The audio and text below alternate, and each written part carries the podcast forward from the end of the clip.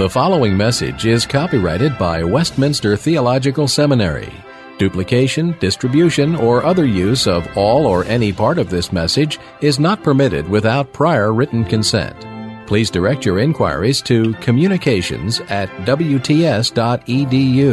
For all other information, please visit the main website at www.wts.edu.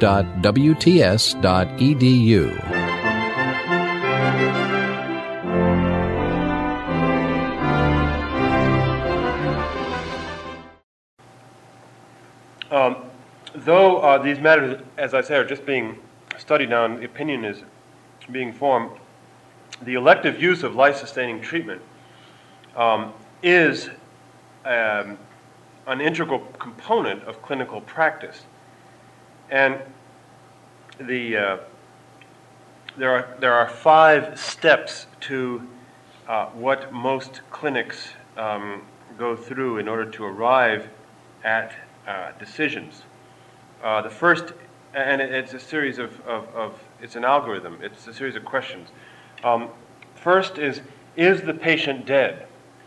Is the patient brain dead? Of course, is the more specific question. If the person is dead, you don't have to worry so much. Um, secondly, um, what specific clinical decision is being considered? I'll, I'll elaborate these in a bit. Um, Third, is the patient competent? Now, I want to spend some time on that question. And I also want to look at um, the, uh, the matter of, of substituted judgment. Wennberg alludes to that, and, and uh, I have some other material for you on that. Uh, fourth, are the incompetent patient's wishes known? And fifth, are any external factors affecting the decision? Um, in the brain dead patient, treatment may be discontinued without further consideration of patient wishes. In all other cases, the patient's wishes do determine what you're going to do. Um, competent patients can state their own wishes, and after adequate discussion, these wishes should be followed, um, in, at least in most cases. Um, in, incompetent patients cannot state their wishes directly the, the, the physician has to gather evidence here um, about the patient's prior wishes. If the evidence is clear, such wishes should also be followed. When possible, uh, physicians are encouraged to discuss these matters with the patients while the patient is, is competent. But of course, that's a very idealistic situation, very ideal situation. Um, it does happen, but uh, as I think I've pointed out before, one feels awkward about discussing uh, something that might happen 20 years down the line when you're incompetent. You should do it, but it's, it's awkward, it's hard. Um, now, um, um, to get back to the Cruzan case, um, uh, Cruzan, this 32 year old Missouri woman uh, who's been in a, a persistent vegetative state since 1983, because of an automobile accident, uh, with almost uh, no chance of re- regaining consciousness. You remember, um, she was kept alive by a feeding tube. Um, and um, before the accident, she had said uh, she would not want to live if she couldn't be at least, quote, halfway normal. Um, and three years ago, uh, her parents asked the hospital to remove the feeding tube but the hospital refused. So the Cruzans took them to court, and that, as you know, that's history. Um, now, um, this particular uh, case um, was appealed to the Supreme Court, and in a five to four decision, the Supreme Court upheld the Missouri court ruling against the Cruzan family. And the, the court held that while a competent patient has a constitutional right to refuse life sustaining treatment, an incompetent patient who's unable to make an informed and voluntary choice does not automatically possess this right. The court ruled that states may establish procedural safeguards to guide such decisions for incompetent patients, and Missouri's safeguards are acceptable.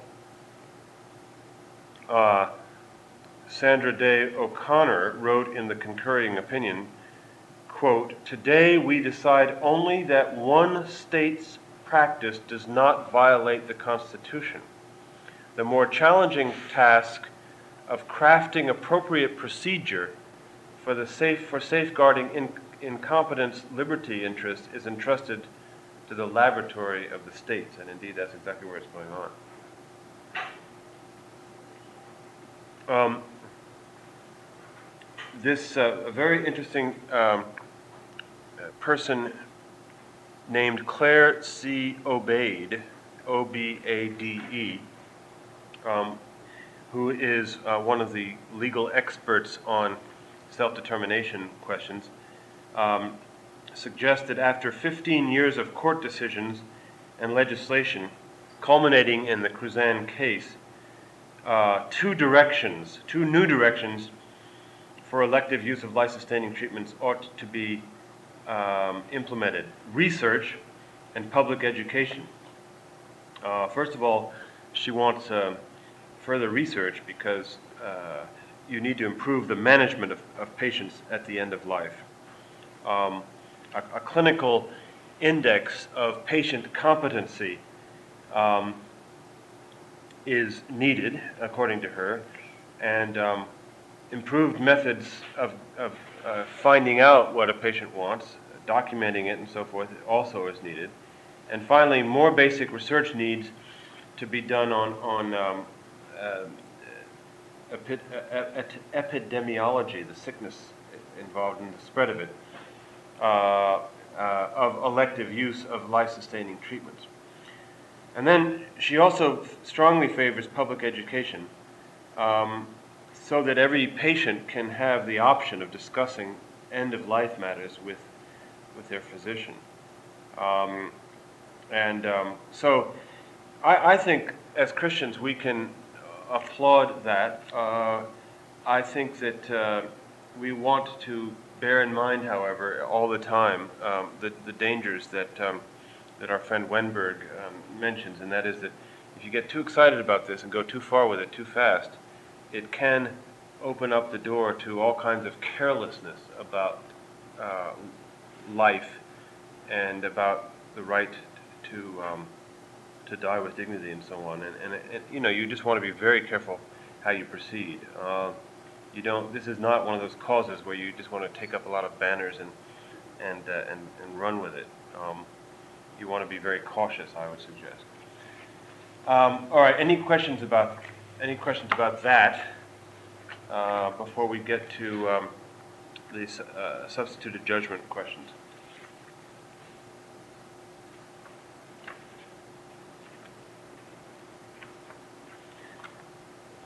All right, if I can find my stuff here. 242. Yeah. Say all license where all that would be fall under the heading of extraordinary treatment. Uh, yes, although the, the term is, is, is a lot is itself uh, is under uh, is under debate. A lot of people don't like the term uh, extraordinary versus ordinary. Um, they go for the more uh, specific options relating to a specific treatment um, because they've recognized that uh, what is extraordinary to one person is quite ordinary to another. Uh, so um, but that's right. That's where that's where it falls. I'd saved a whole thing I wanted to do with you on this. It'll come. It'll it'll show up. I ran across a definition last night from my research. Ordinary research, I mean, ordinary treatment allows the body and its organs through the treatment to resume normal function. Yeah. Extraordinary treatment has to perform the functions for the body or, or particular organs. Yeah. I thought that has some. It has some merit, although um, you know you have the. I, I, I, it may be hard to pin down in, in, in actual practice. I mean, when I take an aspirin, um, it it performs certain things for me. You know, it uh, supposedly opens my arteries. I don't know if I don't take it for that reason, but you know, it's doing something that um, my body won't do. But I don't consider that sort of extraordinary treatment or life-preserving treatment. No, but, it, but it's allowing, it's like it's, the treatment allows the body to function by itself better normally. In other words, the treatment is not something that has to be maintained in order for your body to function. That was the idea of the definition. I mean, you can have extraordinary surgery, Yeah. but if the end result is that it restores you to where you can function without continued life support or something like that, then it's not considered an extraordinary surgery, extraordinary treatment. But I mean, yeah, okay. I mean, my my brother had appendicitis a few years ago. He would have died, you know, if um, he were living in the 19th century because they didn't take appendix out. But no one that I know considers it extraordinary treatment to take someone's appendix out, you know. Um, uh, but it, it, I mean, I, I just find the line is hard to draw between um, allowing someone to do something that they naturally do and doing it for them. Um, a uh, doctor that I used to have come in to teach part of my ethics course in, in Connecticut, Roman Catholic fellow, he used to say, all the doctor does is to help um, God and nature, this is how he put it, God and nature do their job. And now this is, you know, the theology is a little shaky there, but his basic point was that um, um, the, the, the function of medicine is to set the body up so that it can heal itself. And, um, and he threw the name God in there. And he believed that even some of the most extraordinary treatment, that was the hope of it. It may not have resulted in that, you know, and, that, and that's too bad. But the hope of it was that it would eventually help that person get back on the track and heal themselves. I mean, even a ventilator is supposed to be for that purpose. It's not supposed to be to, to uh, forever do it for you. Um, so I guess I, you know, I'd, I'd want to. Uh,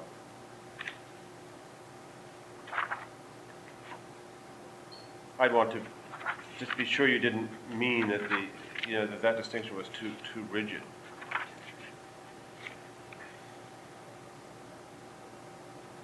Well, it seems to be fairly important because that's one of the criteria for, for um, opting for so-called passive euthanasia. Right. Or What, what do you have a right, a right to elect to refuse if it's, if it's painless and it's not that involved, and you just refuse to take the, the pill once a month that can keep you living another Yeah. twenty years, well then, then then that's suicide. Right. I, I think um, Frame's uh, view of burdensome versus um, non-burdensome is somewhat helpful as well. Um, if if you're burdening the patient at the time of death with uh, sort of cruel and unusual treatment, um, though it may preserve them for a while, uh, that is um, morally questionable. And I find that mo- more helpful than extraordinary versus ordinary. Like, you know, it puts it, uh, it puts the weight of it on the negative place that it should have, whether you're, you're, you're burdening the patient or not. Um, because, uh, see, the, the, the idea of extraordinary, ordinary, or even heroic measures, or not heroic, always has this moral connotation that, that the, uh, the doctor and the hospital are going to save this person. And um, um, you, you always hope for that.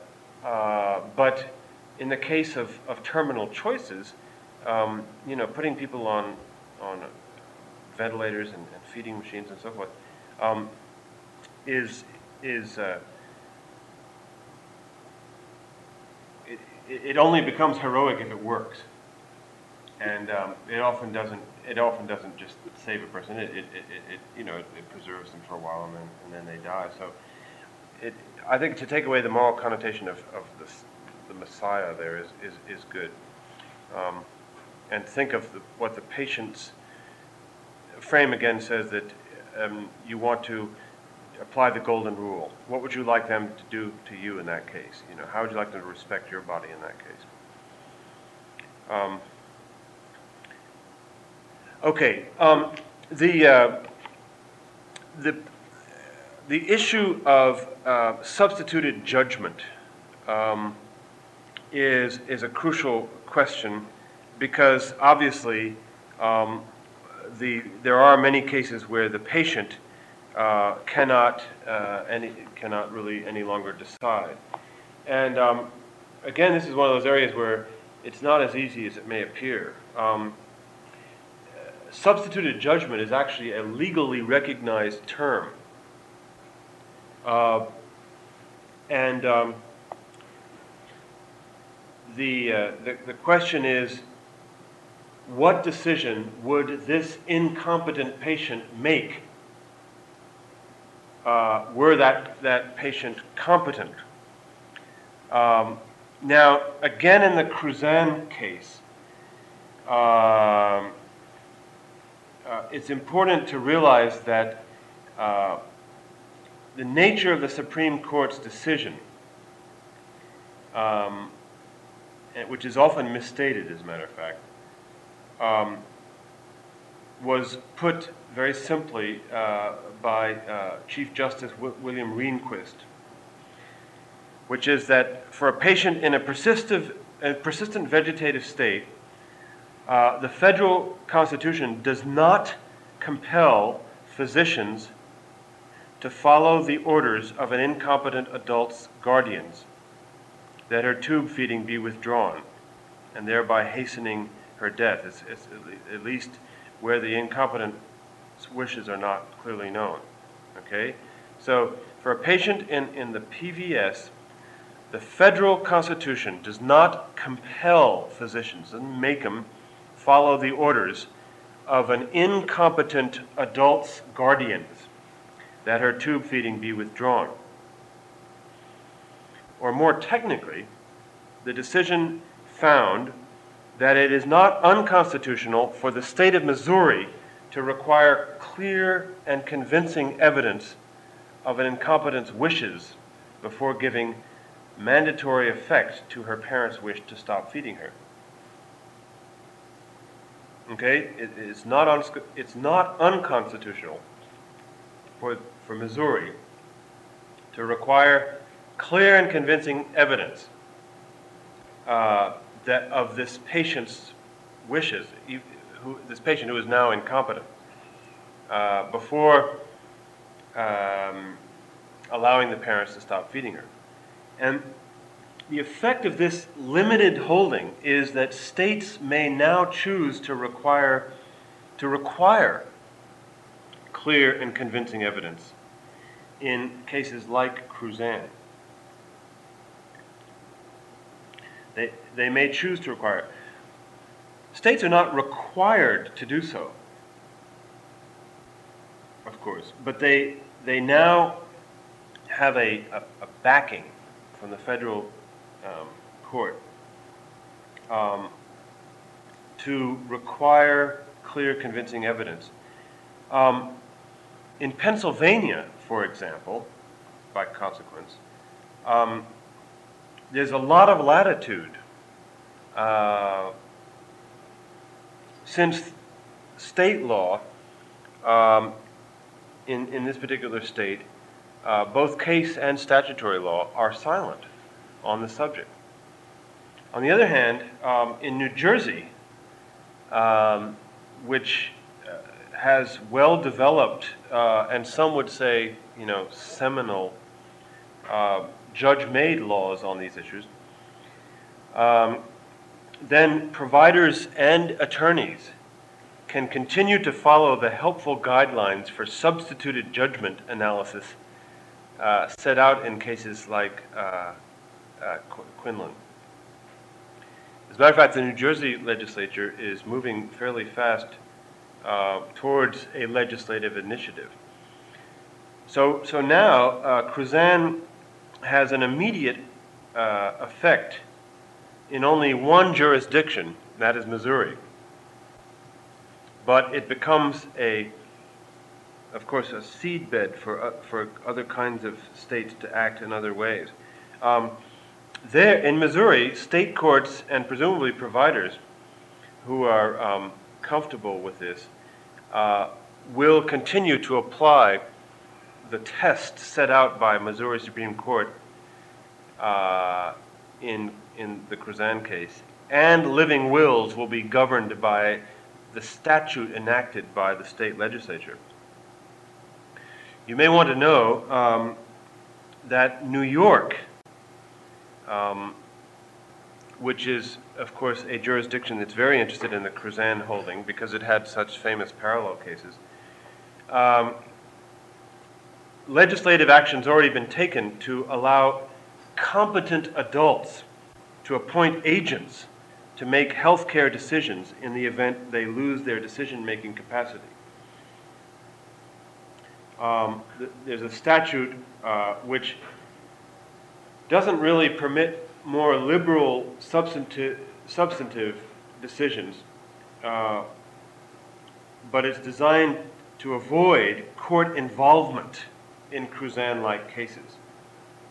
Um, and it codifies rather than rejects the 1988 state court decision, most like Missouri's Cruzan. Um, now, there's a famous case called the O'Connor case, where a hospital sought court authorization to administer uh, the nasogastric tube feedings to an incompetent 77 year old who was severely debilitated and neurologically depressed, although her state was not so deep as a coma or technical PVS, persistent vegetative state. And in that case, the New York Court of Appeals not only reaffirmed uh, the state's uh, Cruzan type standard, uh, that is, the clear and convincing evidence of a patient's wishes must be known but it also added the requirement that a patient's wishes must rise to the level of a firm, a firm and settled commitment arrived at while still competent to have life supports terminated under circumstances like those presented. The general statements made in the past by the patient, um, such as her wish not to be a burden, the belief that life support machinery is monstrous, or her wish not to lose human dignity before death were not held to be sufficient. That's not enough. It's got to be written, clear statement. You can't just sort of remember, oh yeah, Aunt so and so said, uh, I remember her saying this in the living room after dinner. She didn't want to be a burden. That's not enough. You've got to have legal, um, legal statements. Um, the fact finder that is required um, is, quote, as far as humanly possible to be convinced that a patient's belief to his or her commitment to those beliefs were sufficiently strong uh, as to make it unlikely that the patient had experienced a recent change of heart. Now, um, in the uh, in the O'Connor case, uh, it's indi- indicative of pro life conservatism um, because the court uh, justified imposing the most rigorous burden of proof applied in civil cases. And their reason for it was, quote, because of an error. If an error occurs, it should be made on the side of life. And I think that's a, something we, we would, I would certainly applaud. Uh, now, again, Claire C. Obade in an article in the Journal of Clinical Ethics, fall of 1990, says, um, she comments on these two cases. She says, in the light of O'Connor and Cruzan, activists in the state of New York were able to, to get top legislative priority for a new law, um, July 22nd, 1990. This law permits a competent adult to appoint a healthcare surrogate or agent. Um, and um, it requires uh, the incompetent patient's wishes regarding artificial nutrition and hydration to be reasonably known or with reasonable diligence to be ascertained. And if they can't be, the agent doesn't have the authority to make the decision. Um,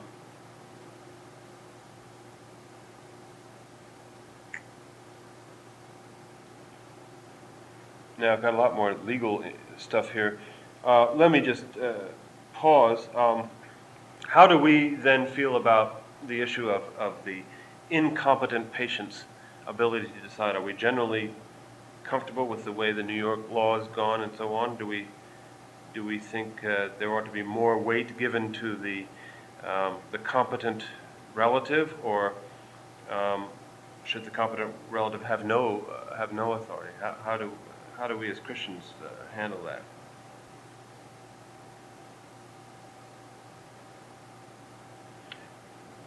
Perhaps it. Well, yeah. Let, let me ask another type of question quite related to that. Do you think that legislation should be uh, super clear on who has the right to make these decisions? Is it good for legislation to be um, uh, making those decisions? what I see in principle, trying to draw a parallel, has to do with making your wishes known, that clearly known, so that should you die, there'll be no question about what is to happen with your property or who is to receive custody of your children or something like that, so that the state does not become the arbiter. And I think this is the same thing as the state, and I don't like the idea that it's being left up to the state. I think that that should be something that you should be able to direct who is going to be, able to make those decisions for you if you are no longer able to make them. I guess that's right. Yeah. I, um, I, in general, I think there's some wisdom in having the state play a very modest role in all of this, um, because there's so many different cases, and you don't want to tie physicians or relatives' hands behind their backs uh, by getting too involved here. On the other hand, of course, it is a matter of, of, of, of legality, since the Constitution protects life, and um, there has to be. Uh, um, there has to be intervention there. Um, I think I feel somewhat that way about abortion law. Um, I, think a, a, country should have laws that promote life, and, and therefore forbidding abortion is, a, is probably a good thing. But I think if we get too specific on what kinds of abortions we forbid, what kinds we allow, how it's going to be funded, what kind of advice you can give, you're going to you're going to find yourself in a, uh, a, a law glut you're going to find yourself in a, a country which is um, overwhelmed by um, specific directives that you'll regret ha- having to uh, uh, tr- conform to in every single case. Um, it, it's better to have, I think, general principles, but not always to get terribly, terribly specific. Again, in the uh, in the Cruzan case, um, it's interesting that um, the, the court reasoned um, that uh, because the treatment decision would, would bring about death, or almost certainly, uh, it had to be at least as informed as the decision to accept treatment. Right? And, and the court made its own judgment as to the unreliability of evidence offered at trial as to Nancy's views on such matter. Um, and that's why it said feeding could not be withheld. But also, the court rejected the principle that constitutional and common law rights to privacy and self determination give rise to the incompetence rights to surrogate decision making in these situations. And uh, the, the, the court instead found that any such rights were outweighed by the state's interest in the sanctity of life itself, regardless of the quality of that life. A very interesting. Uh, uh, see, there's a there's a way uh, I think in which Christians might act. Um, a couple of the, the Supreme Court justices are known to be Christians, at least in their general confessions, and I would rather imagine. Let's see, who who was that particular opinion? Um, no, it, doesn't say here. I just have a quote from the decision itself, which says um, any such right um, to the incompetent uh, to surrogate decision making um, are outweighed by the state's interest in the sanctity of life itself, regardless of the quality of that life. That's quite a statement, I think. We're so used to bashing the Supreme Court in Christian circles, but um, that's, that's a very uh, Christian statement. Um, one of the more interesting uh, aspects of the majority opinion in Cruzan is how strongly they attacked uh, the, the seemingly sacros- sacrosanct Quinlan case. Um, um, here, uh, let me quote this. Now, let me see if I think I have the person here. No, this is just in the case. Cruzan versus Harmon. Prior to Quinlan, the common law preferred to err on the side of life. Choices for incompetence were made to preserve life, not hasten death. Quinlan changed that calculus. Moving from the common law's prejudice in favor of life, Quinlan subtly recast the state's interest in life as an interest in the quality of life, struck a balance between quality of life and Karen Ann Quinlan's right to privacy, and permitted the termination of a life sustaining procedure. By the rhetorical device of replacing a concern for life with quality of life, the court managed to avoid affronting previously accepted norms in reaching its decision. Um, the court identified a serious flaw in arguments made by right to die advocates that PVS patients should be spared the suffering and pain of undergoing invasive treatments. They rightly, uh, in my opinion, pointed out the incongruity of this argument in the light of the medical profession's belief that, the, that PVS patients are neurologically incapable of perceiving pain. Uh, again, um, there was a, so much fuzziness in the Roe v. Wade case, just medically. And here, I think they've done better medical research. Um,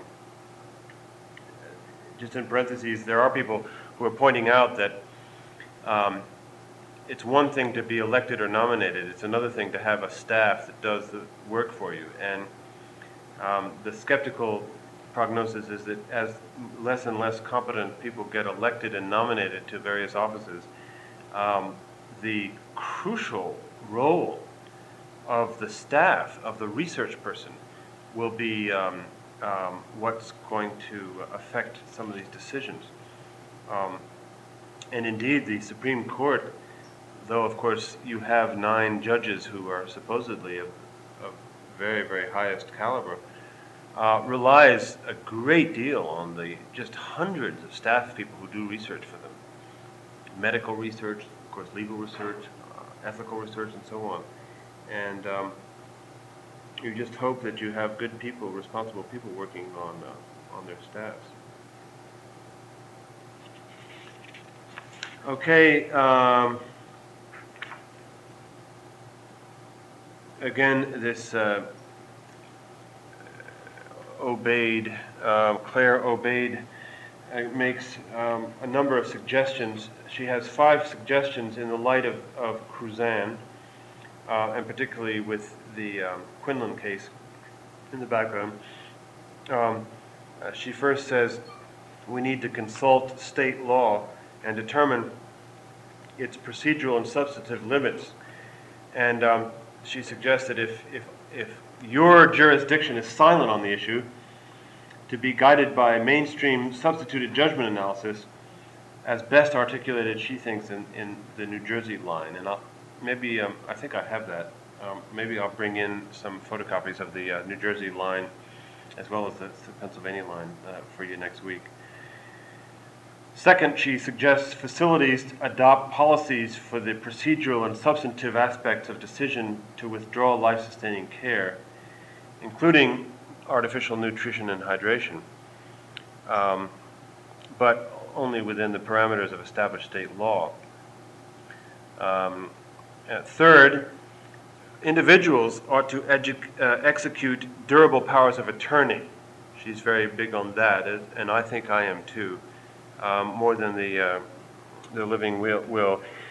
She says it ought to be, there ought to be specific and advanced directives. Now, I've commented on my reservations about how specific you can be because you just can't have um, millions of cases um, and expect the person to be competent to that.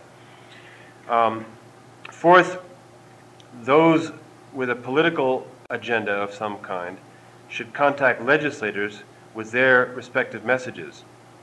But um, uh, she, uh, she reminds them that uh, you can't take what the Supreme Court has decided as being a moral um, uh, principle that covers all cases. Uh, they, they, had to, they had to make a very, very narrow decision. Not that it was conservative or anything or irrational, it just was narrow because there was. That's one thing I think very few people understand about the law is that it, it's, it sometimes seems odd to us because all it's doing is responding to a very particular case and, and giving some answers for that, and it doesn't always do so, so in such a way as to elaborate general principles. And um, finally, she says, in specific cases, remember that family members do sometimes make misguided, premature, or not completely unselfish decisions. Um, families' um, rights and conflicts of interest are, are often uh, a big part of this. Um,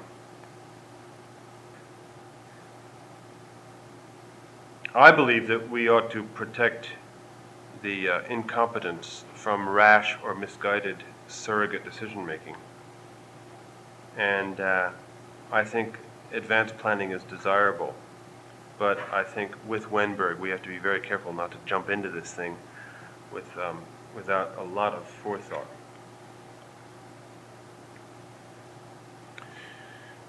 All right. Um, any any comments on this whole area of um, substituted judgment?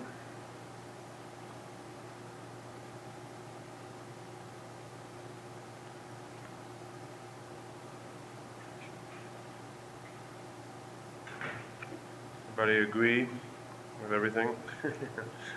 um, all right, one last thing and then we'll quit. Um, infanticide. Um, what is Wennberg, do you remember what Wennberg's position is on that?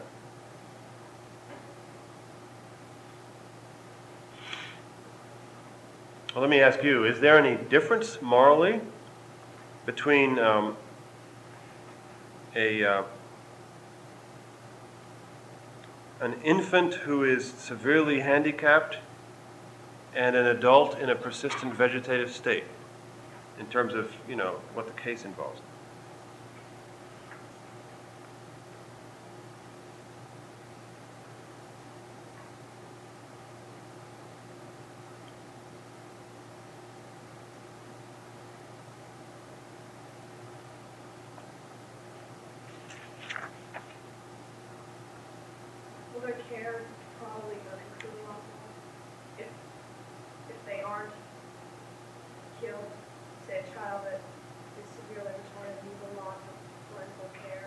Right. Or even being institutionalized the whole life, which for the parents is an Huge difference. diff- yeah, burden that right. may, that may be a motivating factor in the decision.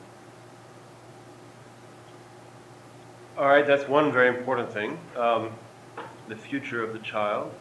Uh, another important thing would be, of course, the fact that the child was never competent to decide, whereas the PVS patient might have been, probably was. Um,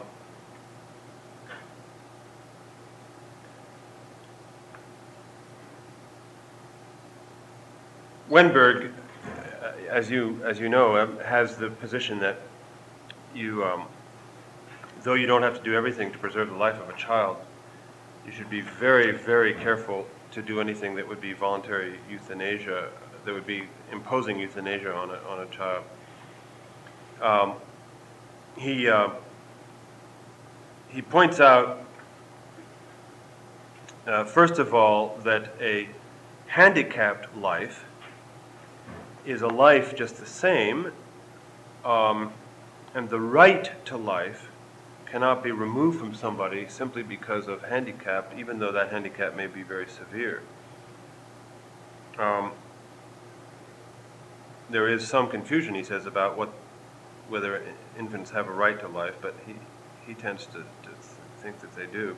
Another thing that he says um, is to be very careful about altruism, that says that uh, infanticide is carried out for the sake of the infant because it spares the infant an intolerable existence. Um, he says, and I, I don't know enough about this, maybe some of you do, but he says that few mentally or physically defective individuals, in fact, find life so intolerable that they want to die. I have worked in a very limited way with uh, cerebral palsied children. And um, none of the, those children that I worked with um, wanted to die. In fact, most of them seemed quite contented.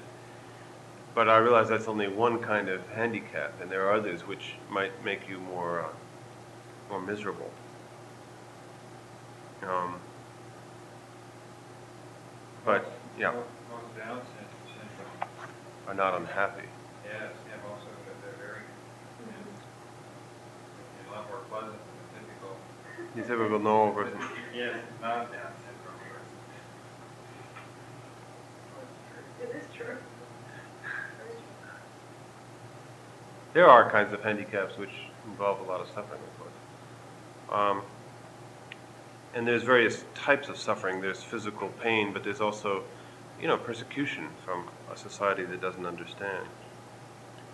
Um, another area of concern, he says, um, is that death with dignity is amorphous and ill-defined, uh, and you want to be very careful not to make death something highly wonderful and noble.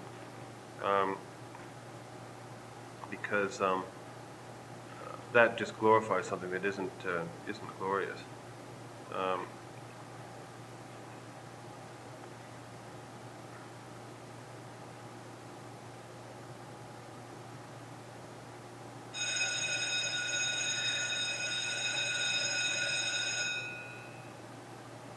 Paul Ramsey has an article in Dignity, and Death with Dignity.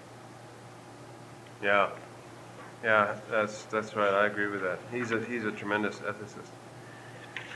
Okay, um, next time we, um, we will be discussing the physician pastor patient relationship. Um, uh, this will be uh, an attempt to, uh, to deal with um, the, uh, the spheres of responsibility and sovereignty of, of various players in the healthcare game. And we're, I want to move out away now from all of this uh, thing on self-determination and talk in more general terms. Um, and uh, the reading is, is in that huge thing. Um, there's not a lot of it, but it's a, an interesting, uh, an interesting article that I think you will find it interesting. And I will bring in uh, photocopies of that uh, Pennsylvania and New Jersey legislation, the case laws and the court laws, um, so that you can, we can, we'll discuss that briefly at the beginning of the next hour.